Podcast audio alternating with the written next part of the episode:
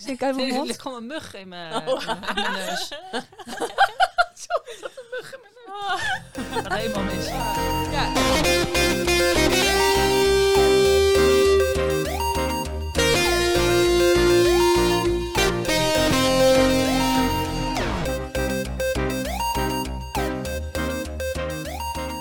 Welkom bij een nieuwe aflevering van de Paagman Tipt Boekenpodcast. Mijn naam is Sascha en ik ben jullie host. En ik ben Brit, ik werk op de marketingafdeling en ben onderdeel van het Boek van de Maand team. Ben je nou op zoek naar een nieuw lievelingsboek? Dan ben je hier aan het goede adres. Want elke eerste vrijdag van de maand tippen onze boekverkopers de meest opvallende, veelbelovende of mooie boeken. En kiezen we samen één boek dat de titel Boek van de Maand verdient. Vandaag schuift Sophie ook bij ons aan. Hi, ik ben Sophie. Eh, ik schuif inderdaad eh, deze keer aan. Normaal ben ik eh, kok van het Kicking Horse Café in Paagman. Maar zoals iedereen wel weet is dat op dit moment dicht. Dus de ideale kans om mee te doen aan Boek van de Maand en hier aan te schuiven bij jullie. En wat is je lievelingsgerecht? Ja, dat is echt een lastige vraag. Want uiteraard vind ik eigenlijk bijna alles lekker als ik kok ben. Dus eh, ja, Italiaans eten toch wel de voorkeur. Ja. Want daar heb ik ook het meeste in gewerkt eigenlijk. Dus eh, dan heb je natuurlijk ook wel wat speciale recepten. Lekker pastaatje. Ja, Lekker ja zeker, zeker, zeker. Ja, dan ben je wel. Klinkt altijd heel eenvoudig, maar daar ben je toch, als je het echt goed doet, wel vrij lang mee bezig. Dus ja, En een goede parmesano. ja zeker, zeker. En dan ook nog hè, pecorino of parmezaan. Ja. Dus het is ook nog een verschil. Dus Dat, dat zijn de vragen van het leven. ja, precies. Ja. Nou, laten we, laten we aan de slag gaan. Eh, we zullen allereerst even ons Boek van de Maand benoemen. We laten jullie niet langer in spanning. We hebben voor de maand april gekozen voor de instant klassieker Zwemmen in het donker van Thomas Jedrowski. Maar daar gaan we het straks pas over hebben. Ja, we gaan het nu hebben over de boeken die het net niet zijn geworden, maar waarvan we wel vinden dat jullie het moeten lezen. En laten we dan gelijk beginnen met het eerste boek. Wat hebben jullie gelezen?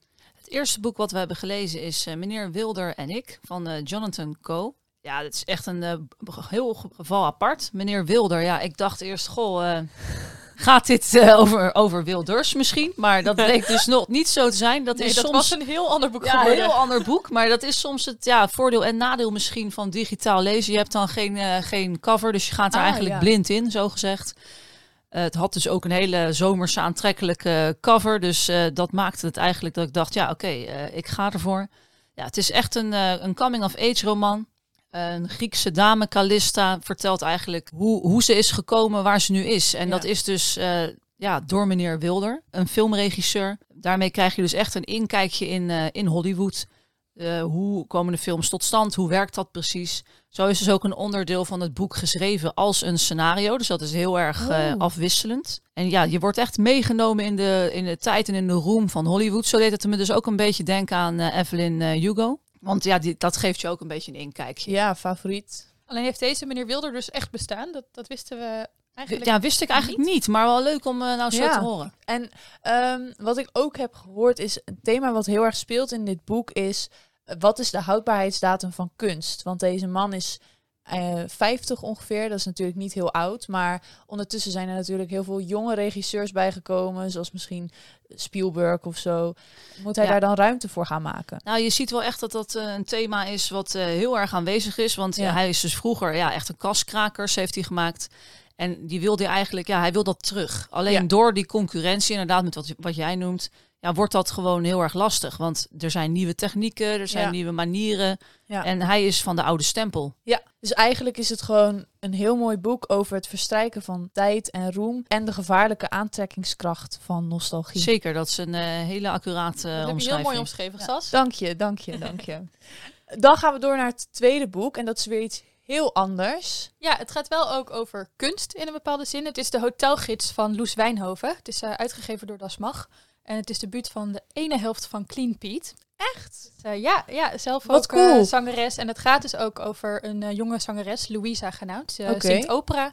En laat op het toppunt van haar, haar kunnen, haar leven en haar carrière eigenlijk een beetje achter om iets nieuws te gaan beginnen. Dus ze Ja. wil graag iets voor zichzelf, iets waar niemand mee bemoeit, waar iets minder druk op zit. Ja. Dus gaat ze een hotelgids beginnen. Dat is een idee dat ze heeft opgepikt van een van haar affaires. Ja. Ontstond in bed en het was eigenlijk zijn idee. Maar eh, ja, ze vond het toch eigenlijk wel een, eh, wel een goed idee. Ja. Dus daar gaat ze zelf mee aan de slag. Oké, en waar gaat ze dan heen? Nou, ze gaat dus tien verschillende hotels ehm wilt ze af. In Tien Nederland, of? recensies schrijven. Eh, deels in Nederland, maar ze begint in Parijs. Dat is denk ik toch wel veel mensen als ze denken aan een hotelnachtje. Ja, Dan is toch wel Parijs een beetje de ja place to be. zeker. Dus daar, daar gaat ze als eerst naartoe. Maar vervolgens laat eh, de volgende bestemming de willekeurigheid eigenlijk van, eh, van haar pad wel heel goed zien. Want eh, na Parijs, komt ze uit Nijmegen, na Parijs gaat ze naar een waddeneiland, Schiermonnikoog of Terschelling. Oké, niet ja. Een van de. Een van de, ja, de, tv-tas. en ehm, ja, dan denk je, hoezo ga je van Parijs? Denk Ja, je, nou, de volgende stap keus, is ja. Waddeneiland. En ehm, nou ja, vervolgens gaat ze nog naar, eh, naar, allerlei, eh, naar allerlei andere plekken. En eh, Kunnen jullie dan een voorbeeld geven wat voor hotels dan aantreft en waar? Nou, wat mij wel het meest is bijgebleven is die in Berlijn. Maar vooral ik dan, ja, ik ben zelf ook vaak geweest, dus dan wordt Ja. het ook gelijk visueel. Ja, het grappige is dat ze daar dan echt, echt belandt. Ja, eigenlijk in afstandse plekken. Het, het is een, ze gaat langs bij een vriend in een tatoeagestudio. Ja, die heeft geen cent te makken. Ze, het ziet Ja. er allemaal niet uit. Dus, dus ja, het wordt ook omschreven als nou, ik had eigenlijk alleen een, een dak boven mijn hoofd en voor de rest eh, had het niks. Dus dat is natuurlijk, ja, dat is dan het ene kant van het spectrum. En aan de andere kant komt ze in een extreem luxueuze omgeving. Eh, ja, weer dankzij een affaire of een schal. Dus in Ja. dat opzicht eh, is ze ook eh, drukdoende. Ja, dus het gaat eigenlijk alle kanten op. Ze, alle aspecten, daar komt ze wel langs. Familiehotels, eh, alles. En voor wat voor soort lezer is dit boek? nou, we kwamen dus met het bespreken van het boek erachter dat eh, sommige collega's toch wel wat raakvlakken hadden met, met dit boek en met, eh, met de avonturen van Louisa. Ja. Dus eh, zo leer je elkaar wel, wel een stukje beter kennen. Bijvoorbeeld dus een collega die dus vroeger ook wel heeft gebackpackt of heeft rondge, rondgereisd. En die vertelde dus dat ehm, toch wel veel stukken uit het boek naar een vriendin, waar ze dus kennelijk dat soort avonturen wel mee Ja. heeft beleefd, eh, door ging sturen van, oh hier, kijk Ja, dit, ja. weet je, dat doet me denken aan toen wij daar en daar. En eh, ja, dat, dat, ja, voor de ene is het dus heel herkenbaar en voor de andere is het een, eh, een perfecte reis in een tijd die we momenteel ehm, niet, niet, Niet die reizen die we kunnen, ja, die we Ja. willen kunnen maken. En eigenlijk is het ook een perfect eh, boek om te geven aan iemand die je nog wat beter wil leren kennen. Ja, wie Ja, weet achter wel. wat voor goede verhalen je nog, eh, nog achterkomt. Ja, dat maakt het wel los, ja. Dat je gelijk ervaringen gaat delen van, eh, van ja, weet je nog toen dat? Of eh, gewoon Ja. over jezelf even iets, Ja. iets. Nou ja, daar heb je altijd wel, iedereen heeft wel zo'n verhaaltje, denk ik. Heel leuk. Ik ga het gelijk op mijn boekenplank zetten. Heel goed. Ja, Dan gaan we weer verder. En het leuke is dat we nu twee boeken nog van Meulenhof hebben. net zoals het boek van de maand. Die is ook van Meulenhof. Dus eh, ja, Meulenhof is, eh, is lekker bezig eh, Ja, voor, voor ons deze maand. Maar ja, we vonden ze allemaal echt wel uitspringen. Ook gewoon hoe ze eruit zien. Ja. En, dus ja, we wilden ze toch eigenlijk alle drie, alle drie bespreken. En het eerste boek wat we graag even willen benoemen is Het Woud van Wol en Staal van Natsu Miyashita. Eh, vertaald uit het Japans door Geert van Bremen. En eh Sofie, jij kan er echt super mooi over vertellen.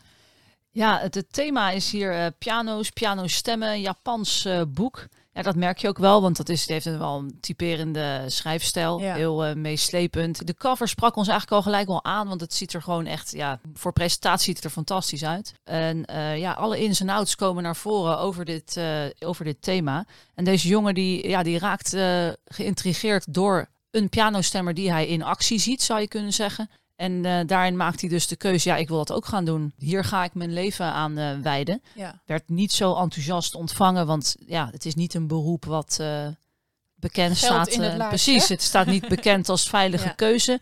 Maar toch gaat hij er helemaal voor. En ja, heel het boek door blijft dat ook het thema. En word je helemaal ja, meegezogen in zijn opleiding, in de vervolgstappen, et cetera. En wat is de schrijfstijl een beetje van het boek? Ja, het deed een beetje denken aan eh, Paolo Cognetti, eh, De Acht Bergen. Dus eh, dan dat echt dat meeslepende, dat je wordt echt meegezogen in het hele proces. Na het bespreken van het boek was onze conclusie van, van het team. voor veel van ons was het toch iets te veel piano en Ja. te weinig plot. Ja. Maar ja, er zijn heel veel lezers die dat natuurlijk ja, juist wel heel erg trekt. Ja. Dus eh, ik denk zeker dat het... eh, Voor dat hen het is een- het een, eh, zeker een Ja, aanrader. en het is in Japan echt, echt een bestseller. Wordt volgens mij ook verfilmd. En Oké. eh, ik denk zeker dat er, dat er genoeg mensen zijn die, die deze wel op een lijstje mogen Ja. zetten. Het Woud van Wol en Staal. Ja, nou, dat is wel heel mooi gezegd. Dan hebben we ook nog een... Dat is ook van dezelfde uitgeverij dus, maar weer een heel ander soort verhaal. En dan hebben we het over het boek Ja, het missiehuis van uh, Carrie Davies. Het, is, ja, het ziet er ook weer net zo mooi uit. Een hardback met zo'n uh, Ja. stoflap eromheen. En eh, ja, gewoon überhaupt wel prachtig om, in- om in je kast te hebben eigenlijk. Het is uit het Engels vertaald door Nicolette Hoekmeijer. En dus ook door uitgeverij Meulenhof uitgegeven. Ja. En het gaat over Hilary Bird. Dat is een eh, 50-jarige eh, Engelsman. Ja. En die gaat naar India om daar eh, rust te vinden. Eh, Oké. ja, Dan gaat hij voor naar India. ja, dat zou je zeggen. Is India nou echt de place to be? Maar volgens mij wil hij gewoon vooral een, een hele andere setting en Ja. rust vinden in zichzelf. Want hij komt, eh, is toch wel zwaar depressief, heeft veel slechte dagen. En eh, in, in India lukt het uiteindelijk ook wel om, om een soort van rust te vinden. En dat komt eigenlijk vooral door, door de mensen die hij daar ontmoet. Eerst Ja. komt hij inderdaad in, in een zweterige grote stad. En dan denkt hij echt, oh gadver, wat heb ik mezelf aangedaan? Maar eh, uiteindelijk gaat hij naar een eh, soort bergdorpje Ja. waar het een stuk koeler is en wat kalmer. En eh, ja, daar mag hij slapen bij de padre. Die heeft een, een huisje daar waar hij in kan slapen. En die Ja. padre heeft ook een geadopteerde, gehandicapte dochter. Oké. Waar hij een man voor zoekt. En Oh, die ja. Hillary Bird die maakt dus contact met een rickshaw-chauffeur. Die hem ook de hele periode ja, rond gaat fietsen, brengt, ja. rondbrengt, jumpset. En die eh, probeert geld te verdienen. Of ja, wil ge- veel geld verdienen. Zodat hij voor zijn neefje, die helemaal gek is van countrymuziek en Ja. cowboy wil worden, een Och. paard kan kopen. ja. Dus dat, dat zijn al hele gekke gegevens. En, eh, maar het, het is wel ook een heel, heel rustig boek. ehm, waar je wel even in moet komen en eh, ehm, ja, de kans moet geven. Ja, Nou, ik hoorde wel van heel veel mensen dat er ook iets onheilspellends is in het boek.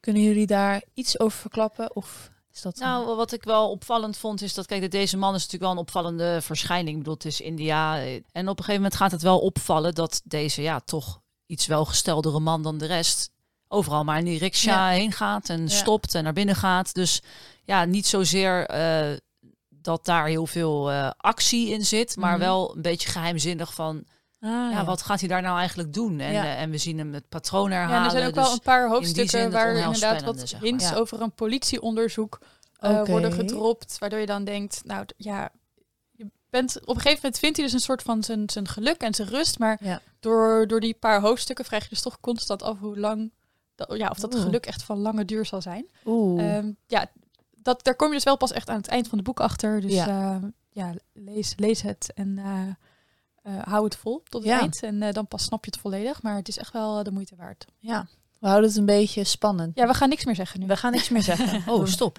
En we hebben het ne- net gehad over het boek Het Missiehuis van Carrie Davies. Dan gaan we nu door naar het boek van de maand. En dat is dus voor deze maand geworden Zwemmen in het donker van Thomas Jedrowski. Wat zeg jij nou? ja. Thomas Jedrowski. ja, heel goed. Ja. Het is eh, uitgegeven door uitgeverij Meulenhof. Net zoals dus de vorige Ja. twee boeken. Gewoon super lekker bezig. Vertaald door Maaike Bijnstorp en Lucie Schaap. En eh, oorspronkelijke titel Swimming in the Dark. Waar gaat het over? Het verhaal speelt zich af in de jaren 80 in Polen tijdens de neergang van het communisme. Ja. En eh, in iets meer dan 200 bladzijden weet de auteur een volledig verhaal te vertellen over menselijke warmte in een kille tijd en de offers die we brengen om een zinvol leven te leiden. Ja, en jij noemde het een instant klassieker. Ja, ik noem het een instant klassieker. Ik Dat is echt wel- gewoon. Ja, we doen dat gewoon. Ja, ja, het is echt. Het komt gewoon door de, door, door de schrijfstijl en denk ook toch dus wel door de dikte van het boek. Gewoon Ja. die 200 bladzijden en waar je gewoon zoveel instopt en wordt meegenomen en Het is ook een beetje tijdloos, denk ik. ja, toch wel. Ja, En dat hoort ook een beetje bij een klassieker. ja, ja. Maar goed, waar gaat het eh, over?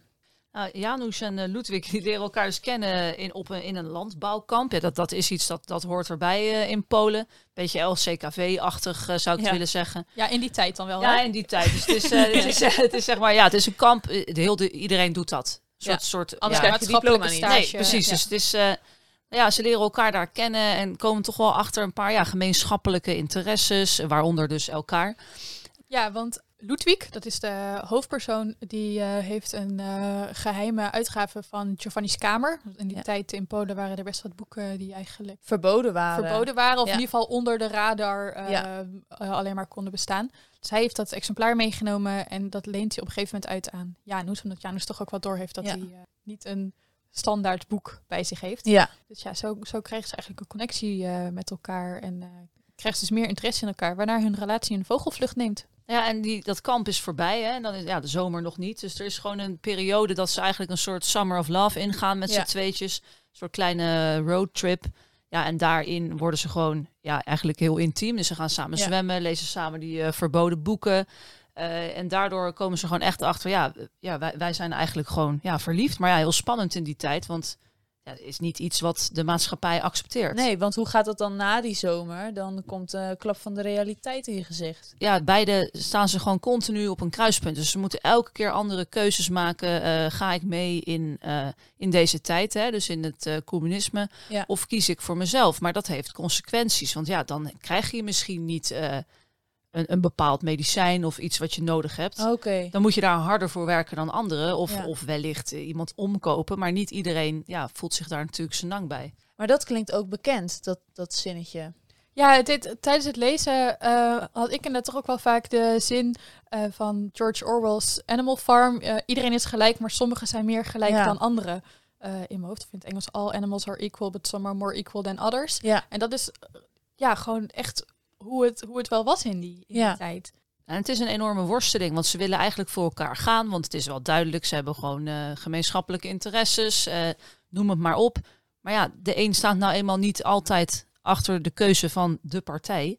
Ja, want eh, Jonas die besluit uiteindelijk om bij de partij te gaan werken. Ja, ja, Voor de partij te gaan ja, werken. ja, Ludwig, die is, dat is de hoofdpersoon. Die is een beetje een dromer en Ja. die heeft het gevoel dat wie hij is en wie hij wil zijn, dat hij dat niet in, in, in Polen kan zijn. Ja. Dus hij zou eigenlijk graag Polen willen eh, verlaten en ergens anders eh, ja, gewoon zijn, zijn leven op eh, willen bouwen. En hij probeert Janus ook aan te moedigen om, om daarin mee te gaan. Maar ja, Janus heeft toch zoiets van, ja, dat is niet realistisch. Ik, ik, ik kan bij de partij aan de slag. En het is niet per se dat hij helemaal voor het communisme is. Maar hij heeft wel zoiets van, nou ja, dit is de, de tijd Hij waar we in leven. leven, en dan ja. ga ik er gewoon het beste van maken. Ja, dus het is eigenlijk ook, wat is voor jou een volwaardig leven? En voor hun is dat allebei heel verschillend. De een, Ludwig, wil dus heel vrij zijn en open kunnen zijn over zijn seksualiteit. eh, het leven leiden wat hij wil.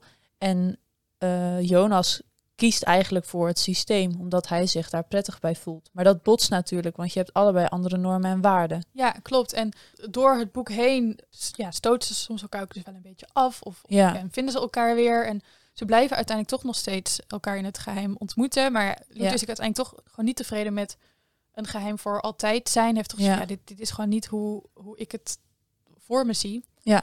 Ja, dat, dat, dat botst. Ja, en, en, en daardoor zijn er toch ook wel gewoon door het boek heen gewoon de vraag van ja, welke offers eh, moet je bieden? Welke Ja. offers wil je bieden? Eh, en hoe ver wil je daar, eh, hoe ver wil je daarin gaan? Ja, erg indrukwekkend boek. Echt. Je wil, je Ja. wil gewoon doorlezen. Je wil weten van, gaat hij die keuze maken? Of Ja. gaat hij toch, gaat hij toch voor hem? Eigenlijk willen we dat allemaal. En dan, ja, het, het pakt je gewoon. Ja, en het knappe vond ik vooral ook wel dat het, nou je hebt aan de ene kant inderdaad die relatie van die twee mannen, wat nou ja, gewoon ook in, in, in de huidige tijd, eh, Ja. in, in een ander land gewoon nog steeds best wel eh, lastig som- soms kan zijn. En dan is ook nog eens inderdaad dat, dat, dat systeem waar zij Ja. in zitten en ja, waar we eigenlijk ehm, Weinig over leren op school nou ja, toch, toch wel. En dan vooral, want het speelt zich af, het is in de jaren tachtig in Polen. En dan denk je toch, oh ja, dat is eigenlijk helemaal niet zo heel lang geleden. geleden. Nee. Dat, dat zorgde toch wel bij veel van ons toch voor een soort van eye-opener. En ehm, nou ja, toch, ja, ik vind het dat fijn als, als boeken je iets nieuws leren. Ja. Ehm, los van dat ze dus ook ja, je ontroeren of Ja. ja. ja, een mooi verhaal vertellen. En eh, nou ja, dat maakte dus het boek de, de term instant klassieker ja. echt wel, eh, ja, echt wel op zijn plek. En is het ook een boek voor iedereen? Ja, vind ik, vind ik wel. Ehm, mijn, eh, mijn vriend en ik hebben echt een totaal andere smaak in lezen. Ja. Als je in onze boekenkast kijkt, de enige boeken waar wij overlap in hebben, dat eh, is eh, Harry Potter. Ja. Maar ja, ook een instant klassieker. Maar verder hebben wij eigenlijk dat we nooit echt dezelfde boeken lezen. En in Nee. dit geval heb ik tegen hem gezegd dat ik toch wel heel graag zou willen dat hij dit boek leest. Ja. Dus dat, ehm, En ik zag toevallig net ook hier in Paagman een collega die normaal alleen maar non-fictie leest. Die zag ik hier al mee zitten. Dat ik dacht van kijk, dan zie je toch wel dat iemand eh, die, eh, ja, die normaal gesproken er dus helemaal niet voor zou gaan. Hè, uit zichzelf dan er al in begonnen is. Ja, dat vind ik echt top. Dus als je een uitdaging zoekt, of als je gewoon heel erg houdt van dit thema, pak het op. Ja, en het is dus ook maar 200 bladzijden. Dus Ja. Of, ja, om en nabij. Ja. Dus het... ehm, Het hoeft is- geen barrière te zijn als je denkt... Nee, eh, en je oh kan jee. er wel gewoon, omdat het, de taal ook gewoon zo mooi is, kan je er ook gewoon lekker rustig aan meedoen. Ja. En, want zoals jij... eh, Ja, we kunnen nu wel een onder de streep doen, maar ik ga gewoon bekennen dat ik het boek al aan het lezen ben. Goed zo, Eh, lekker bezig. Ik ben nu halverwege. Het voelt echt als een soort deken van liefde. Echt heel warm zijn Ja. ze voor elkaar. En het is ook heel pijnlijk om te lezen, omdat je heel goed snapt waarom Janus zo blij is met het communistisch systeem. Hij heeft daar heel veel aan gehad, omdat zijn moeder, die is heel ziek, die krijgt daardoor gelijke kansen. Nou, dat is heel mooi. ja, of normale kansen Of normale eigenlijk, kansen eigenlijk. Ja, normale ja. kansen. En Ludwig, die, eh die wil echt zijn seksualiteit eindelijk gaan omarmen. En dat kan niet in dit systeem. Dus die, die strijd is heel mooi voelbaar, vind ik. En ik zat wel nog te denken van... Nu hebben we weer een LHBT-boek als Ja, boek van vorige een maand, maand. ook Ja. al natuurlijk. Ja. Ja, eigenlijk puur toevallig. Want eh, ja, je, gaat, je kiest boeken natuurlijk van tevoren, kiezen we ze met elkaar uit. En dan Ja. kom je erachter van, nou, dit spreekt toch aan. Ja, en is het een onderwerp geweest? Ja, eigenlijk niet echt. Want als het... eh, De homoseksualiteit bedoel ja, bedoel, het, het is gewoon een mooi verhaal. Dus het maakt Ja. gewoon niet uit of dat eh, tussen een, een jongen en een jongen, een meisje en een meisje, noem het allemaal maar op is. Ja. Het is ook niet het hoofdthema. Het is Nee. gewoon één van de thema's. Ja. en inderdaad, als, als we twee, drie, meerdere maanden achter elkaar eh, een, ja, een relatie tussen man en vrouw eh, ja, als hoofdelement in de boek was geweest, hadden we, hadden we er ook niet over Nee. gesproken. Dus eh, nee, was voor ons geen, eh, geen reden om het niet te kiezen. Maar het, ja, het is wel even ter sprake gekomen. Maar dat komt ook, dat heb je ook als je eh, vier keer achter elkaar een boek leest over de Tweede Wereldoorlog. Dan denk je ook, ja, gaan we nou weer een boek over de Tweede Wereldoorlog kiezen? Ja. En dat is meer omdat je natuurlijk wil variëren in, eh, in het aanbod, omdat het altijd fijn Ja, is. je probeert het zo breed mogelijk te houden. Maar ja, sommige boeken, daar kan je gewoon niet omheen. En dit is er één. Ja, ik, ik heb nu al dat ik af en toe wel eh, met tranen in mijn ogen het zit te lezen. De taal is gewoon zo mooi. Het is echt een boek dat je ook heel blij maakt. En hoe hij bijvoorbeeld praat over andere boeken, zoals Giovanni's Kamer. Dat is heel ontroerend, wat, want iedereen herkent wel die een lezer is, wat boeken met je kunnen doen. Dus ik heb echt al heel veel dingen ge- met mijn stift. Ja, ik, ik kleur mijn boeken zo gearseerd van. ik Kan echt niet. Benieuwd- Oort- oortjes in boeken kan hoeveel- ook niet. Benieuwd Geen hoeveel mensen nu deze podcast gewoon resoluut uitzetten. Ja. Zo, ze kleurt in haar boeken. Ja, lezers Laat maar. op. Dus ja, ik vind het echt. eh, ik ben dus halverwege. Ik kan nog niet helemaal zeggen. Maar ik vind toch echt dat de luisteraar, mijn eh, collega's, zeker moet geloven. En eh, dit ook moet gaan lezen. Ja, ga het lezen. Dan, vorige week hebben wij een winactie aangekondigd voor ons boek van de maand. Dank jullie wel voor al jullie inzendingen. En de winnaar van het boek van de maand april is geworden Maartje de Groot. Maartje, we sturen je een berichtje. Gefeliciteerd. Ook komende maand willen wij weer ons boek van de maand verloten. En weet jij nu al dat je wel kans wilt maken op ons volgende boek van de maand? Want stuur dan een mailtje naar podcast.paagman.nl met je gegevens. De winnaar maken we de volgende podcast bekend. Wil je meer weten over de boeken die Paagman tipt? Op paagman.nl slash podcast is alles terug te zien of schrijf je in op onze nieuwsbrief.